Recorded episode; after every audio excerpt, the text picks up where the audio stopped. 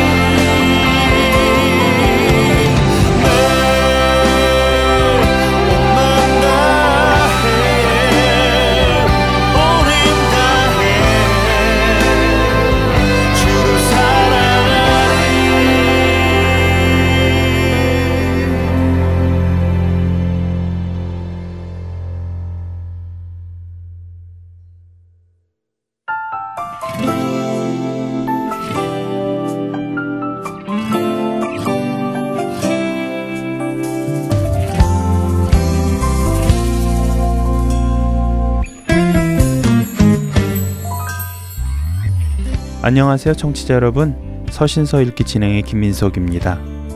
지난 시간에는 서신서가 쓰여졌던 1세기의 로마 상황을 알아보았습니다.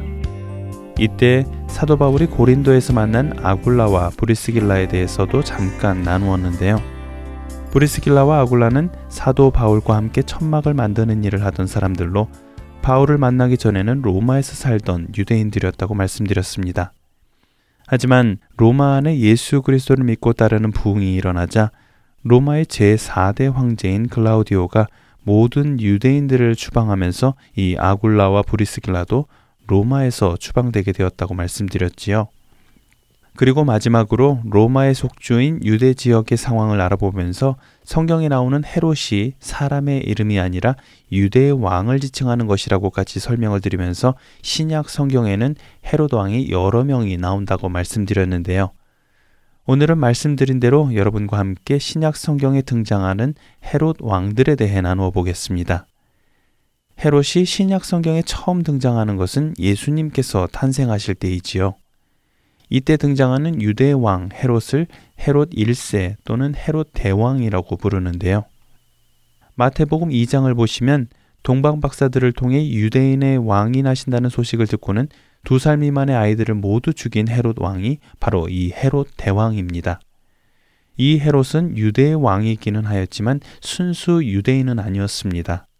그는 야곱의 형제인 에서의 후손들인 에돔 출신으로 그의 선조가 유대인으로 개종하면서 유대인이 된 반쪽 유대인이라고 할 수 있는 사람이었죠. 이런 이유 때문에 유대에서는 그가 유대의 왕인 것에 대한 불만을 가진 사람들이 많이 있었습니다. 유대의 왕이지만 유대인들에게 인정을 받지 못하자 그는 당시 대제사장을 겸하던 하스몬 왕가의 딸 마리암네와 결혼하여 유대인의 환심을 사려 하기도 하지요. 헤롯 대왕이 유대의 왕이 되게 된 배경을 조금 더 설명을 해드리면요.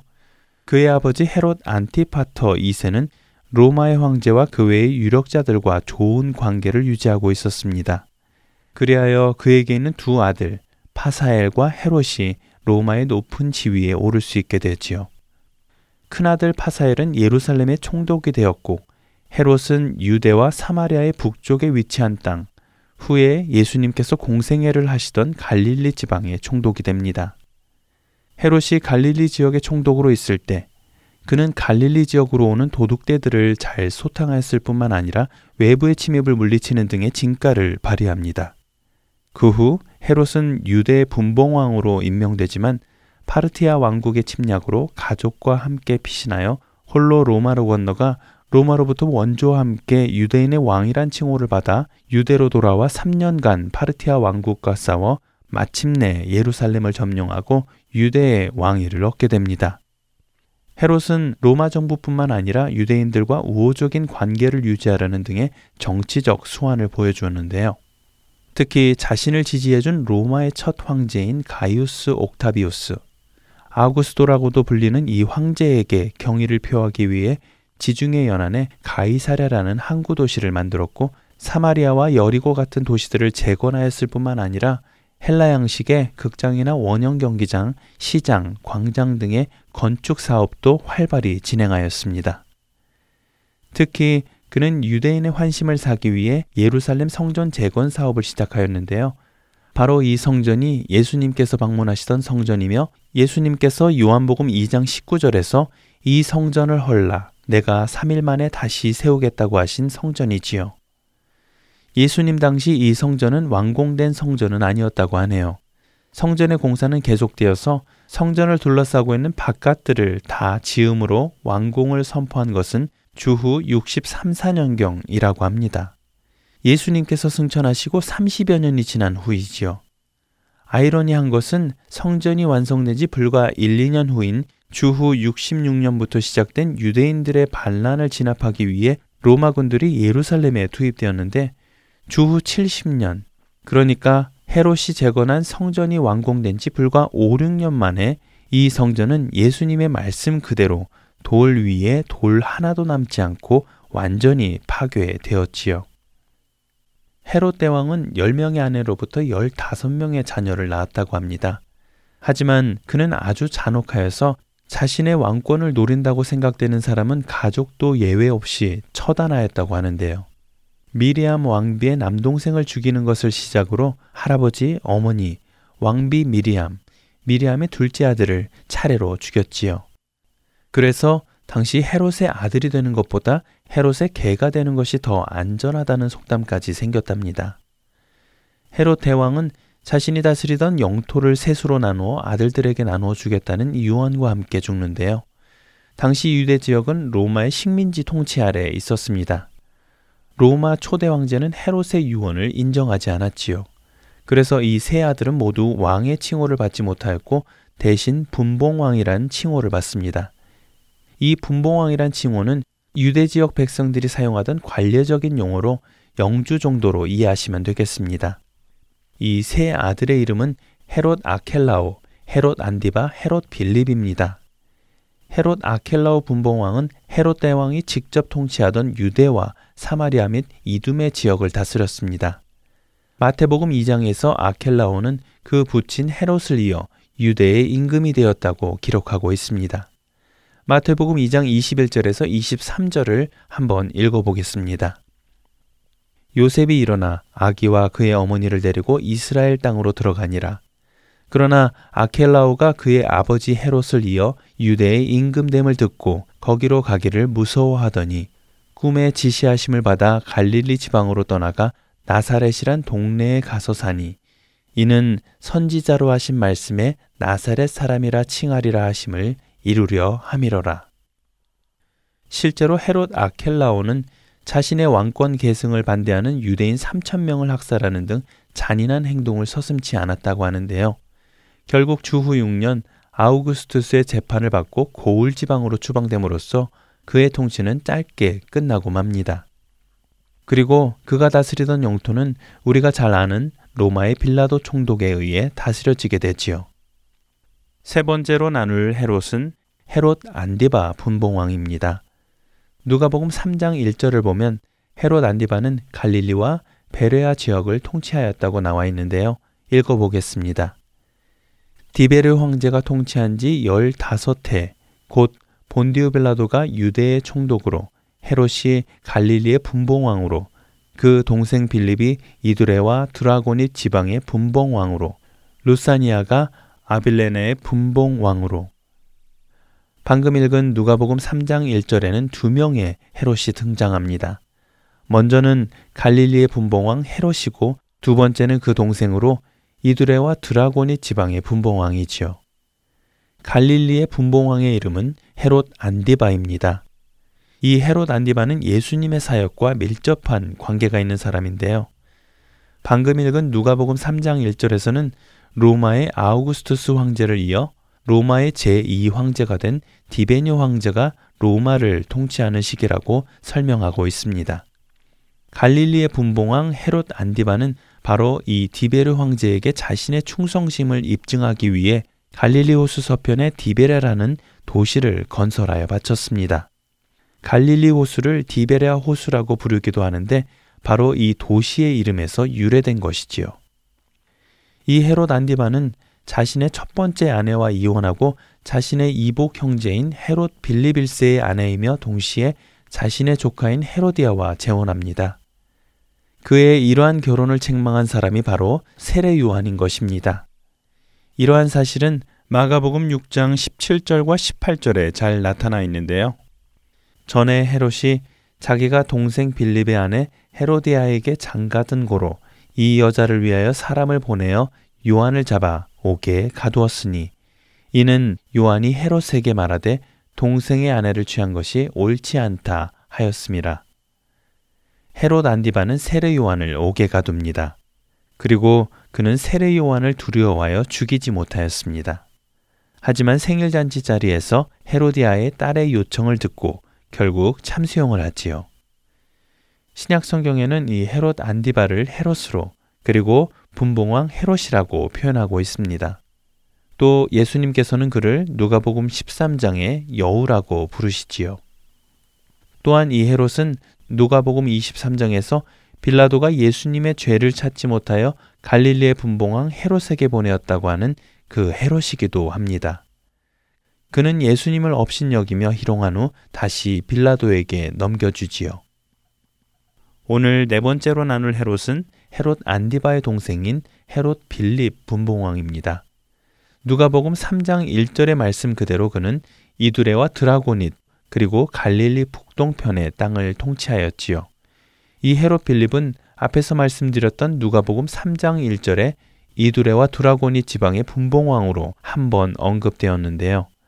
학자들에 의하면 이 헤롯 빌립은 빌라도가 통치하던 지역에서 몇 개의 중요한 건축 사업을 실시하였다고 합니다. 그 대표적인 것이 가이사랴 빌립보 도시의 건설이었습니다. 아버지 헤롯 대왕이 만든 가이사랴에 자신의 이름을 딴 수도 가이사랴 빌립보를 건설한 것이지요. 오늘 서신서 읽기는 복음서에 등장하는 헤롯 대왕과 그의 세 아들 헤롯 아켈라오, 헤롯 안디바, 그리고 헤롯 빌립에 대해 나누었습니다. 다음 이 시간에는 사도행전에 등장하는 헤롯 왕에 대해 잠시 나누고 본격적으로 서신서에 대한 배경으로 들어가도록 하겠습니다. 다음 주에 뵙겠습니다. 안녕히 계세요.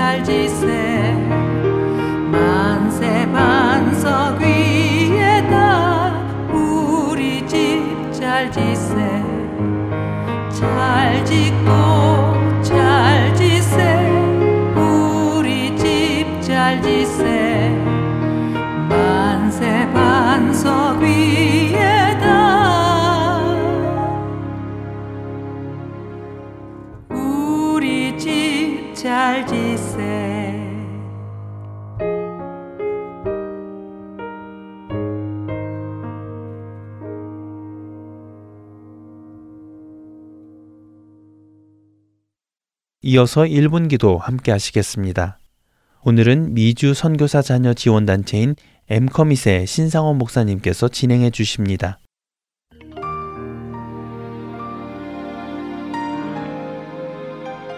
활텐 서울 복음 방송 1분 기도 시간입니다. 안녕하세요. 저는 선교사 자녀를 지원하는 단체 엠커밋의 신상원 목사입니다. 오늘은 미국 안에 있는 선교사 자녀들을 위해서 기도하는 시간을 가져보려고 합니다. 최근 통계로 인하면 1만 7천여 명의 한인 선교사들이 약 175개 국가에 파송된 걸로 알고 있습니다. 선교사 자녀들이 현지에서 혹은 부모와 떨어져서 기숙학교를 다니게 되고 고등학교를 졸업하면 한국과 미국 그리고 또 다른 곳으로 대학을 다니기 위해서 이동하게 됩니다. 그 중에 미국 학교로 진학한 학생들이 약 500여 명 정도가 있다고 합니다. 미국으로 오면서 본인들이 선교지에서 보고 자란 것과 그리고 미국 현지의 문화와 관습이 너무나 달라서 친구를 사귀거나 적응하는 데에 어려움을 겪게 됩니다. 무엇보다 점점 높아져만 가는 학비 그리고 생활비들이 자녀들뿐만 아니라 부모 선교사님들에게도 가장 큰 걱정거리가 됩니다. 이들을 위해서 기도해 주셨으면 좋겠습니다. 학교에서 사람들을 만나고 적응하며 앞으로의 선교적 삶을 살아가기 위해서 꿈을 펼쳐나갈 때 하나님께서 그들을 지켜주시고 만나주시고 필요에 따라 도움을 공급해 주심에 그들이 결코 혼자가 아니라는 것을 은혜로 경험하기를 바라는 마음입니다. 또한 선교사 자녀들 장학금을 모금 중에 있습니다. 채우시는 기적을 경험하면서 필요한 자녀들에게 나누어주는 기쁨과 축복이 이어지도록 우리의 마음을 다해서 기도드리겠습니다.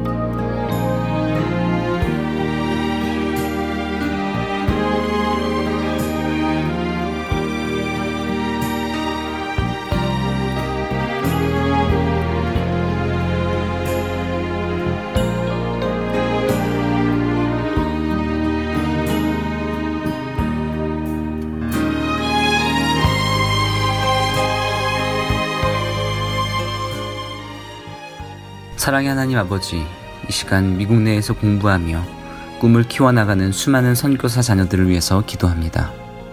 각자 부모님의 사명 따라 가야만 했던 그 선교지를 떠나서 미국이라는 낯선 나라에 와서 살아가는 것이 얼마나 힘겨운지 모릅니다. 주님께서 그들의 마음을 아시리라 믿습니다. 외로운 이 땅에서 하나님 누구보다 가까운 친구가 되어 주시고 무너진 세상 가치관이 아니라 하나님 나라의 가치관을 따라서 선교적 사명을 이어나갈 수 있도록 주님 붙잡아 주시옵소서. 또한 너무나 많은 이들이 재정적인 어려움에 시달리고 있습니다. 현실 가운데 포기하지 않도록 그들의 마음을 붙잡아 주시고 필요에 따라 공급하시는 하나님의 은혜로 늘 충만하게 하여 주시옵소서. 그래서 부모 세대를 통해서 흘러가는 하나님 나라의 일꾼들이 준비되어지도록 주님께서 친히 역사하여 주시옵소서. 모든 것을 주님께 맡겨드리오며 예수님의 이름으로 기도드렸습니다. 아멘.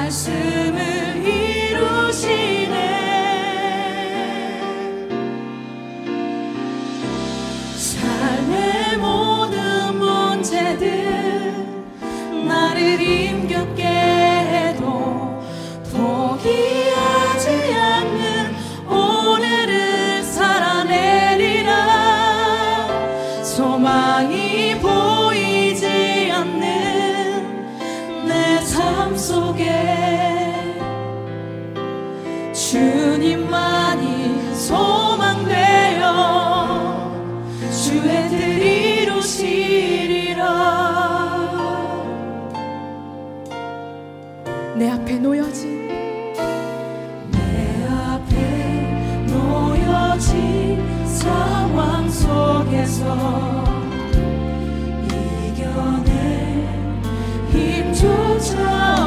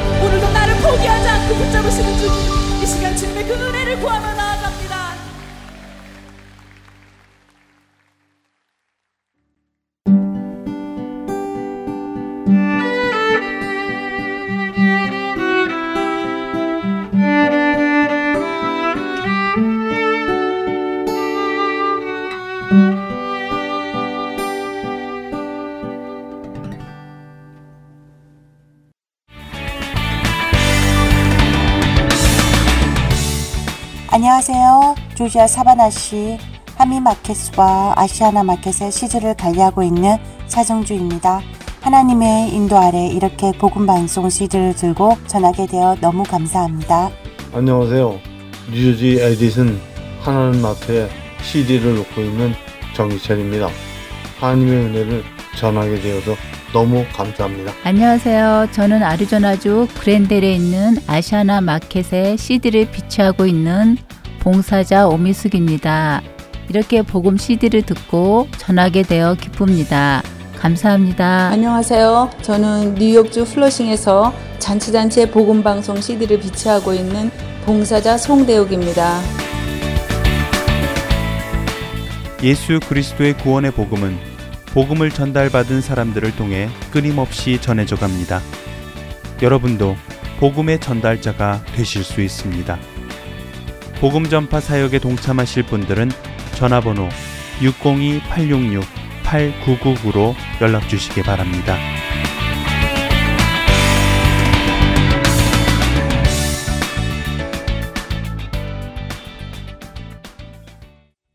은혜의 설교 말씀으로 이어드립니다.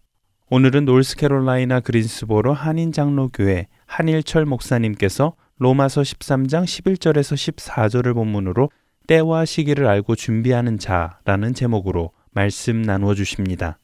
은혜의 시간 되시길 바라겠습니다.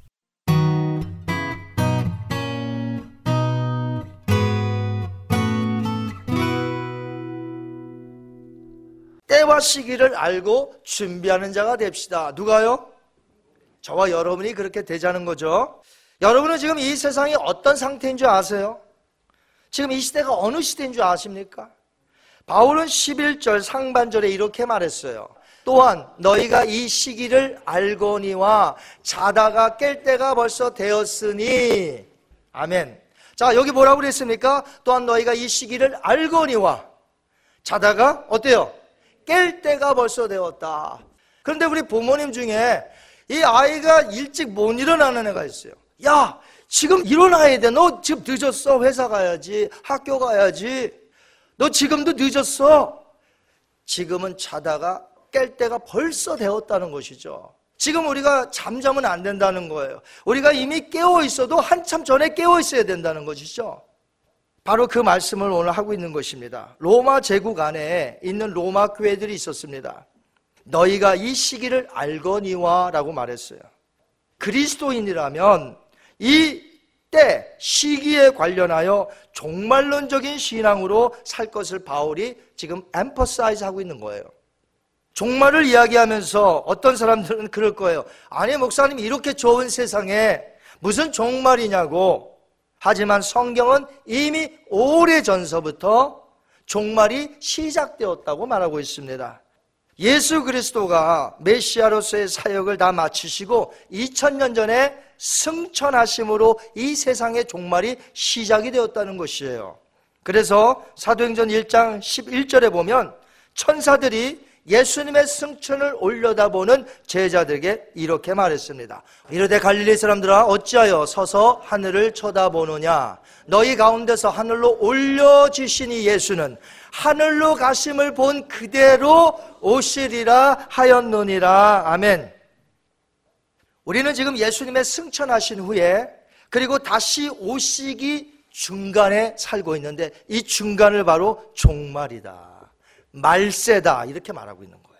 그렇기 때문에 시대 감각에 대한 교훈을 바울은 항상 그리스도인들에게 전할 때 현세가 종말인 것을 깨달아 알아 경건하게 생활하고 장차 오실 그 예수님을 맞이할 그 영원한 것을 사모하며 살라고 우리에게 가르치고 있어요. 이것이 바로 또한 너희가 시기를 알거니와 라고 말한 것이에요. 바울이 말한 대로 지금은 뭐예요? 자다가 깰 때가 벌써 되었으니 자, 지금 뭐라고요? 자다가 깰 때가 벌써 지났다는 거예요. 여기서 언급한 잔다. 잔다라는 게 무엇일까요? 영적이에요. 이건 spiritually. 영적인 상태로 주님이 오실 것을 준비하지 못하고 세상에 푹 빠져 사는 것, 이것이 지금 자고 있다라는 것이에요. 오늘날 현대 교회의 크리스찬들 중에 영적으로 깨어 있어서 주님이 다시 오시는 재림을 준비하며 말씀대로 하루하루를 사는 자들이 얼마나 될까요? 다윗은 자신의 신앙의 영성이 무디어질까봐 우려해서 이렇게 고백한 게 있어요. 시편 13편 3절입니다. 여호와 내 하나님이여 나를 생각하사 응답하시고 나의 눈을 밝히소서 두렵건대 내가 사망의 잠을 잘까 하오며 이것은 그가 단지 육체적인 죽음에 대해서만 말한 것이 아닙니다. 사울이라는 왕이 자기를 죽이려고 수년간 쫓아다니니까 너무나 힘들어서 육체적인 죽음만을 얘기한 게 아니에요. 자신의 신앙이 흔들릴까봐. 어떤 분들 보면 신앙이 좋다가 어려움이 오면 그냥 꽈당 넘어져. 하나님이 나한테 왜 이러실까? 하나님이 계시면 이럴 수 있을까?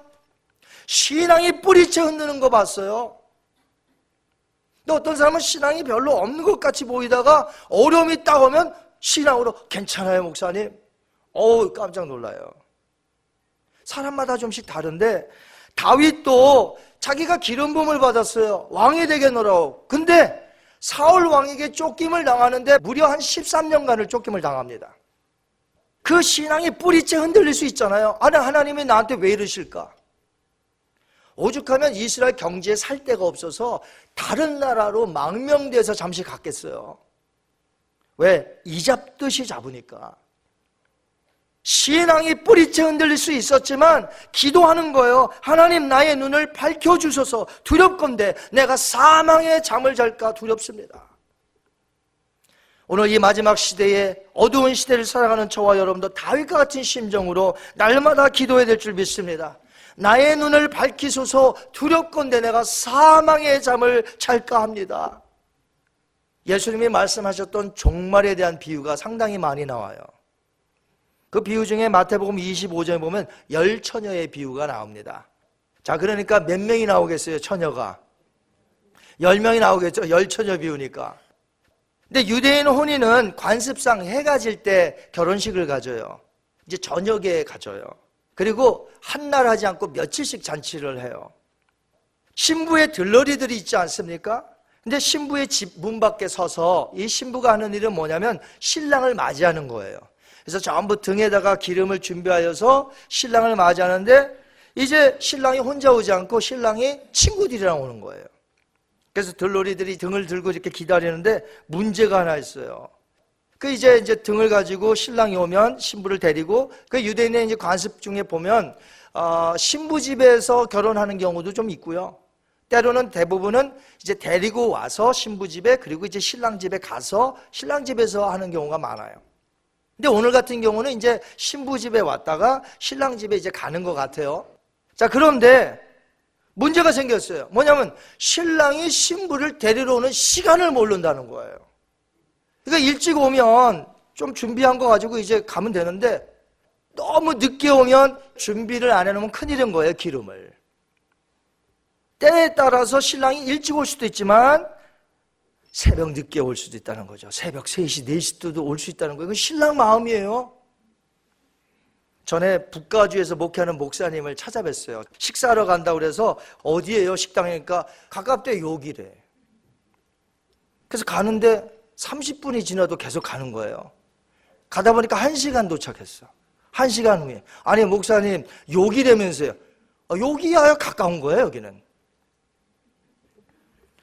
그래서 저는 아, 시골에서 목회하시는 분들은 바로 여기가 1시간 이상이구나 하는 것을 알게 됐어요. 우리 저 도시 사람들은 그렇지 않거든요. 여기라면 진짜 여기지. 근데 시골은요, 여기가 한 시간이에요. 그러면 성경에 예수님이 곧 오신다는 말씀이 자주 기록되어 있어요. 신약 성경만 해도 25절에 한 번, 에버리지로. 그렇게 많이 나와요. 예수님의 재림이. 근데 거기 보면 예수님 뭐라고 하셨어요? 내가 속히 오리라. I'm coming soon. 그럼 사도들도 말합니다. He is coming soon. 예수님 속히 오십니다. 그리고 2000년 흘렀어요. 그러면 속히 오시지 않았으니 성경이 거짓말한 것일까요? 아니라는 것이에요. 천년이 하루 같고 하루가 천년 같은 하나님의 입장에서는 어느 때고 이는 미닛 어느 때고 예수님이 오실 수 있는 것이에요. 예수님이 왜 더디 오시는 것 같이 느껴질까요? 제가 예수님을 믿은 지 한 30 몇 년 됐는데 예수님이 50년 전에 왔으면 어떻게 돼요, 저는? 펄펄 끓는 지옥에서 얼마나 감사합니까? 예수님 조금 지체해 주셔서 그 40년, 50년 동안에 얼마나 이 지구상의 수많은 사람들이 예수님을 믿었을까요? 지금도 오시는 것을 지금도 잠깐 보류하고 계신 것은 아직도 믿지 않는 자가 있기 때문에 왜 지금 오늘 오신다고 그러면은 그 사람 구원을 못 받으니까 여러분 구원 받으셨습니까? 오늘에도 예수님이 오시면 여러분 천국에 갈 예수님의 피로 용서함 받고 구원 받으셨어요? 그렇게 우리는 항상 언제고 준비해야 돼요. 여러분은 주님의 재림을 준비하시기 바랍니다. 마틴 루터가 종교개혁을 일으킨 다음에 이제 천주교에서 나왔죠? 그러면서 이제 개신교가 시작되면서 자기들의 교회 신도들에게 이렇게 가르쳤어요. 여러분 잘 들으셔야 돼요. 우리가 이렇게 살아야 되기 때문에.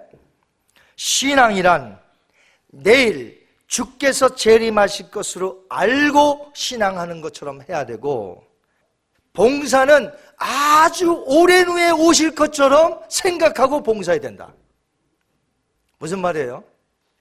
신앙은 뭐냐? 내일 주님이 오실 것처럼 여기고 신앙생활 하셔야 돼요. 아멘. 그런데 봉사는요, 아주 오랜 후에 오실 것 같이 여기며 봉사란 말이에요.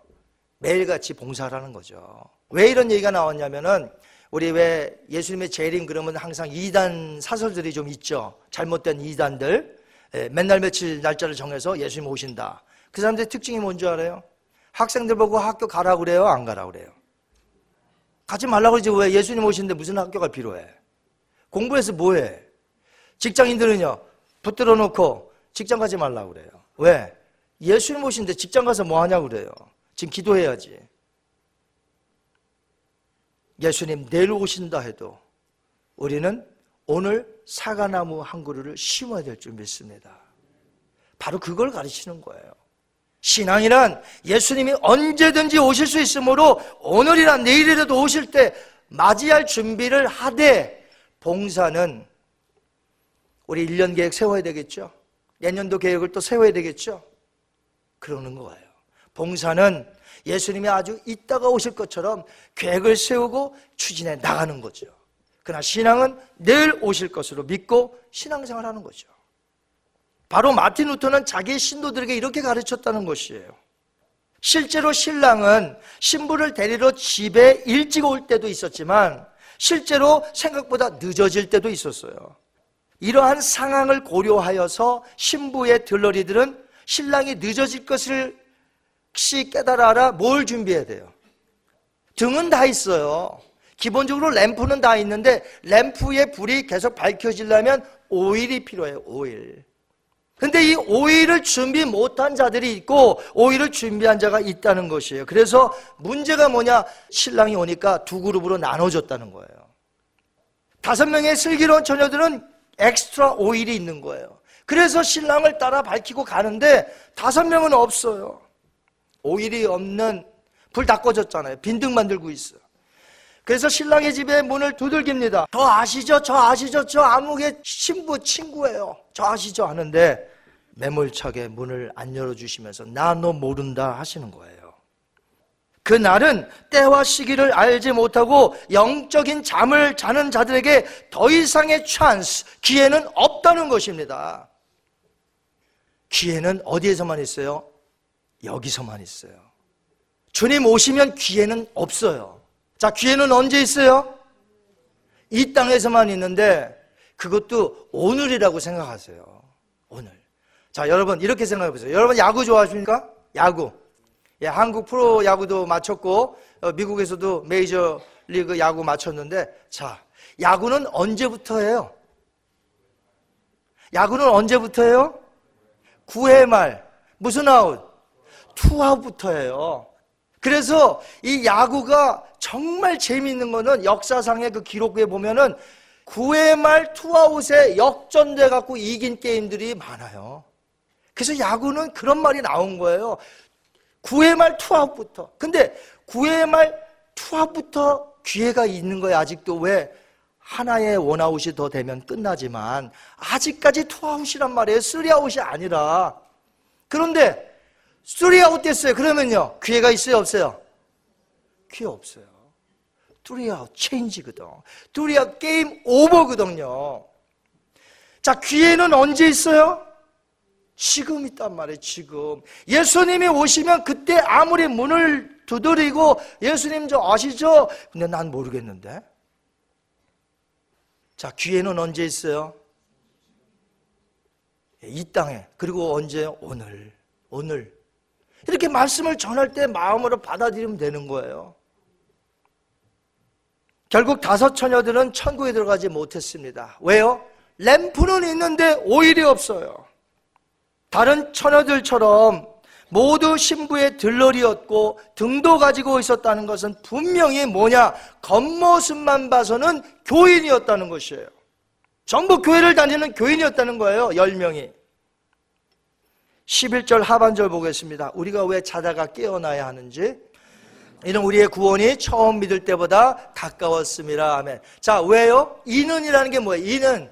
왜 우리가 자다가 벌써 깨워야 되느냐? Because 이는 우리의 구원이 어때요? 처음 믿을 때보다 가깝다. 그래서 밤이 깊고 낮이 가까웠으니 우리가 어둠의 일을 버리고 빛의 갑옷을 입자라고 말씀한 거예요. 자, 여기 구원, salvation. 여기에 대해서 짚고 넘어가야 할 문제가 있어요. 왜? 그 이유는 많은 크리스찬들이 가장 큰 오해가 이 salvation, 구원에 있기 때문에 그래요. 내가 예수님을 믿어 받은 구원을 마치 무엇과 같이 여기냐면 천국행 기차를 타는데 자 표를 끊었어요. 자 구원받았다고 합니다. 난 구원받았다고 이렇게 표 보여주는 거예요. 그 다음에 이제 파켓에다 넣어요. 그리고 기차 시간 있죠? 그때까지 막 놀러 다니는 거예요. 자기 마음대로. 이렇게 구원을 안단 말이에요, 사람들이. 그래서 뭐, 당신 구원받으면, 네, 이 티켓. 그걸 그때 가서 타면 된다는 거예요. 근데 그래갖고 못 타요. 왜? 구원의 진정한 의미가 그게 아니기 때문에 그래요. 구원, 살베이션은 굉장히 포괄적인 것으로 한 사람의 인생 큰 과정을 다 거치는 것입니다. 자, 우리가 맨 처음에 예수님을 믿으면 구원을 받는다고 합니다. 자, 그것을 뭐라고 가리켜요? 거듭났다. 태어났다. 또 법적인 용어로는 하나님의 칭의적 justification, salvation이라고 그래요. justification. 칭의적인 측면의 구원이에요. 근데 구원은 그것으로 끝나느냐 그게 아니라는 것이에요. 성경은 계속해서 그렇게 구원받은 자는 살면서 성화적 측면의 구원을 이루어야 한다고 말하고 있습니다. 그런 빌립보서 2장 12절에 우리가 살면서 두렵고 떨림으로 구원을 이루라 이렇게 말했어요.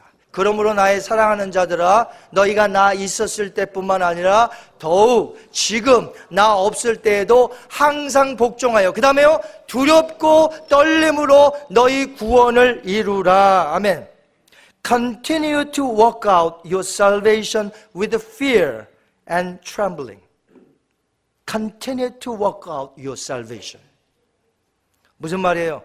칭의적 구원을 받은 사람, 거듭난 사람은 아무렇게나 이 세상을 사는 게 아니에요.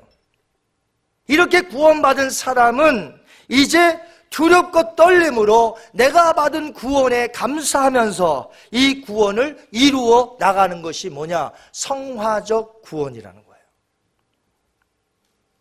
그러니까 바울이 빌립보에서 말한 구원은 칭의적 측면의 구원이 아닌 거죠. 지금 빌립보에서 말한 건 뭐예요? 성화적 측면의 구원. 다른 말로 종말론적인 측면의 구원을 이야기하고 있는 것이에요. 성화가 무엇입니까? sanctification.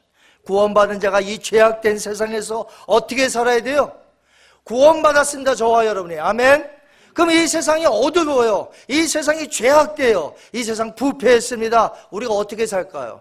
같이 부패하고 같이 죄악을 나누고 그렇게 살까요? 그렇게 살 수 없다는 거예요. 칭의적 구원을 얻은 사람, born to Christ, 중생을 얻은 사람은 그렇게 살 수가 없다는 거예요. 물론 우리가 살다가 또 죄 짓고 넘어지고 또 회개하고 그런 반복적인 거는 있지만 기본적으로 우리는 거룩하게 살라는 마음이 있고 거룩해져 가고 있어요. 그게 진짜 구원받은 사람이라는 것이에요. 한 번 구원받았으니 티켓이 나한테 있으니 이거 여기다 넣고 내 마음대로 살아도 된다는 것은 가짜요. 성경은 그렇게 말한 적이 단 한 번도 없어요. 구원에 대해서. 진짜 성도라면 현재를 살면서 성화적 구원을 이루어 갑니다. 물론 이것은 내 행위로 되는 거 아니에요. 이건 철저히 하나님의 은혜요. 성령님이 나를 도와주셔서 저 천국에 이르도록 나를 이끌어 주신다는 거예요. 그래서 구원은 내 행위로 되는 게 아니에요. 성령님이 우리를 인도해 가세요. 성령님께 의탁하세요. 그럼 성령님이 우리의 성화적 구원을 우리로 하여금 친히 이루어 가신다는 것이에요. 성화적 구원은 종말론적 구원과 함께 해요. 내가 왜 거룩해야 돼요? 이 때가 악하기 때문에. 때가 악하다는 건 뭐예요? 주님이 다시 오실 거기 때문에. 그러면 칭의적 구원을 받았어요. 거듭났어요. 성화적 구원, 정말론적 구원을 지금 이루고 있어요. 이게 다 끝이 아니라는 거예요, 구원이. 주님 다시 오시는 그날에 내 이 육체와 내 모든 것이 예수님처럼 완전히 구원의 완성을 이룬다는 것이에요.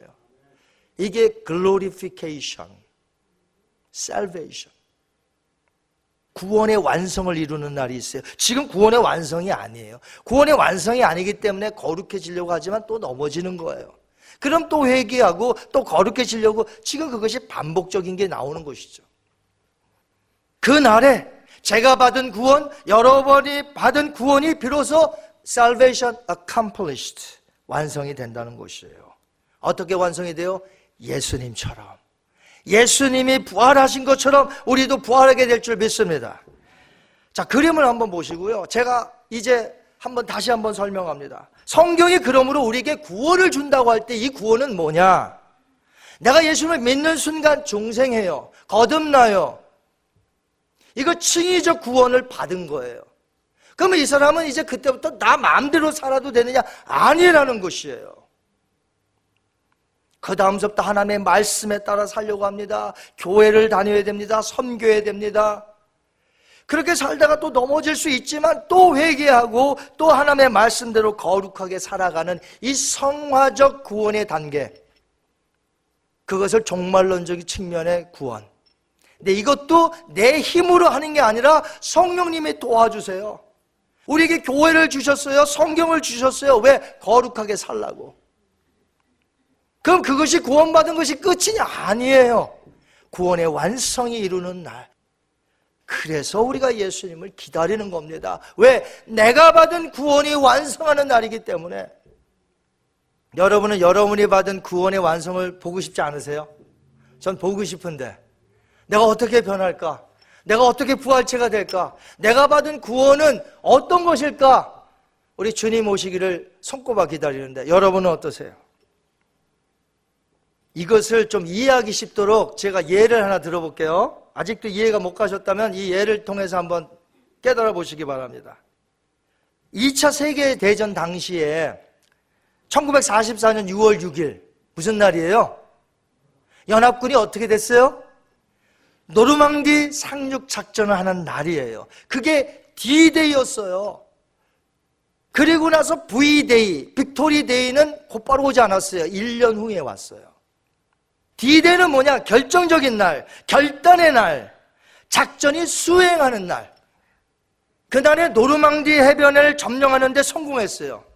100만 명이 상륙하고 전세는 대역전하게 됩니다. 그러나 아직 승리의 날 VD 오지 않았다는 것이에요. 1945년 약 1년 후에 드디어 완전한 승리 V-Day가 옵니다. 마찬가지로 구원받은 성도도 D-Day와 V-Day에서 살아가고 있다는 것이에요. 역사적으로 보면요. 만약 노르망디 상륙작전이 실패됐다면 어떻게 됐을까요? 그 승리 장담 못해요. 패배하는 거예요. 그래서 이 노르만디 상륙작전은 놀라운 전술의 하나로 뽑힙니다. 짙은 안개가 있었어요, 그날.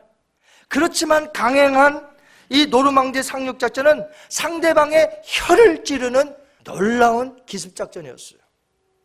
성공이었죠. 그러나 그때까지만 해도 아직 VD는 오지 않았다니까요.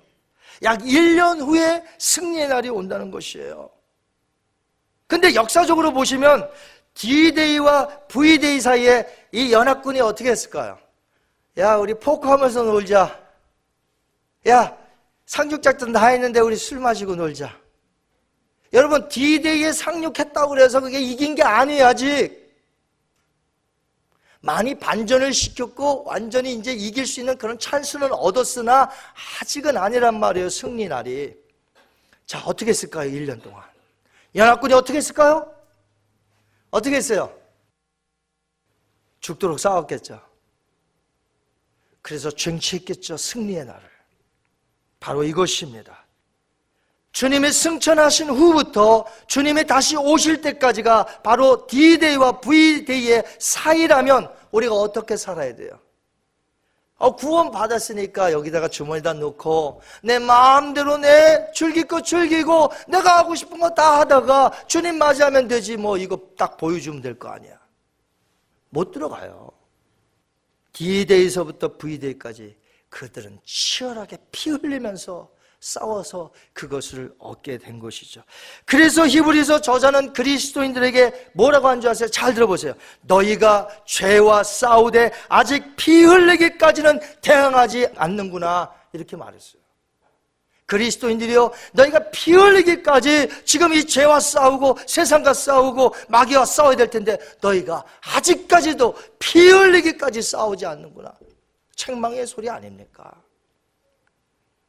사랑하는 성도 여러분, 바로 내가 죄와 맛부터 피 흘리기까지 싸우는 것이 바로 성화적 구원이라는 것이에요. 여러분 구원 받으셨습니까? 그렇다면 지금 죄와 싸워야 한다는 것이에요. 그냥 죄가 유혹하면 그냥 넘어가고. 이래서 안 돼요. 주님이 언제 오시던 상관없이 죄악된 세상에서 내 정욕대로, 내 뜻대로, 내 마음대로 사는 자가 어찌 구원을 얻었다고 말할 수가 있겠습니까? 구원이란 그런 게 아닌데. 바울은 그리스도인들을 향하여 이렇게 경고합니다. 너희가 구원받았다면 이렇게 살라 하는 거 아닙니까? 또 낮이 가까웠으니 그러므로 우리가 어둠의 일을 벗고 빛의 갑옷을 입자. 낮에와 같이 단정히 행하고 방탕하거나 술 취하지 말며 음란하거나 호색하지 말며 다투거나 시기하지 말고. 아멘. 바울은 여기서 어둠의 일이 구체적으로 무엇인지 밝혔습니다. 방탕, 술 취함, 음란, 호색, 다툼 그리고 시기 그 당시에 교인들이 살았던 로마 제국 안에는요, 쉽게 죄에 빠질 수 있는 뭔가가 있었어요. 그걸 지금 경계하는 거예요. 그게 뭐냐면 로마 문화의 파티예요. 이건 오늘이랑 그때나 똑같은데 사실 마귀가 쓰는 방법은 뻔해요. 마귀가 이렇게 가면만 바꿔 쓰고 와요. 근데 똑같아.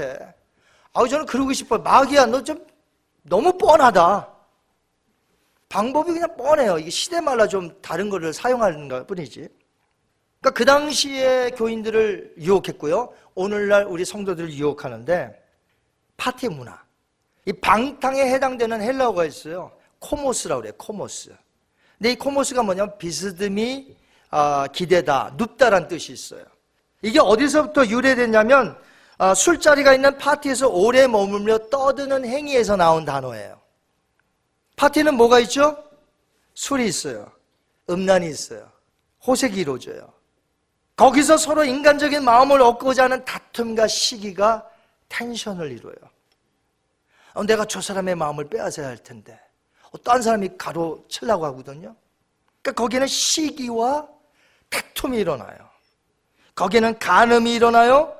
결국 시기로 인해서 살인까지 나타나요. 제가 LA 살았을 때에 여기 오기 전에 어, 저희 집이 그래도 꽤 괜찮은 그 한인타운인데 아무튼 몇집 건너 저기 술집이 있었어요. 근데 이제 한인 술집이었는데 어, 거기서 밤새 이제 총소리가 났죠. 가까우니까 밤에 다 들리니까. 그 drive-by shooting이라고 빠바바바박 소리가 났어요. 야, 이거 무슨 일이 있나 보다. 아침에 뉴스 보니까 그 클럽에서 술집에서 이제 어, 갱들이 서로 어, 다투다가 몇 명이 죽은 거예요. 거기 안 갔었으면 안 죽었을 텐데. 거기 갔었기 때문에 그렇게 죽는 거 아닙니까? 오늘날도 한밤중에 이루어지는 디스코텍, 춤추고 술 마시는 이 클럽. 가면 어떻게 돼요? 거기 가서 콜라 마시는 분.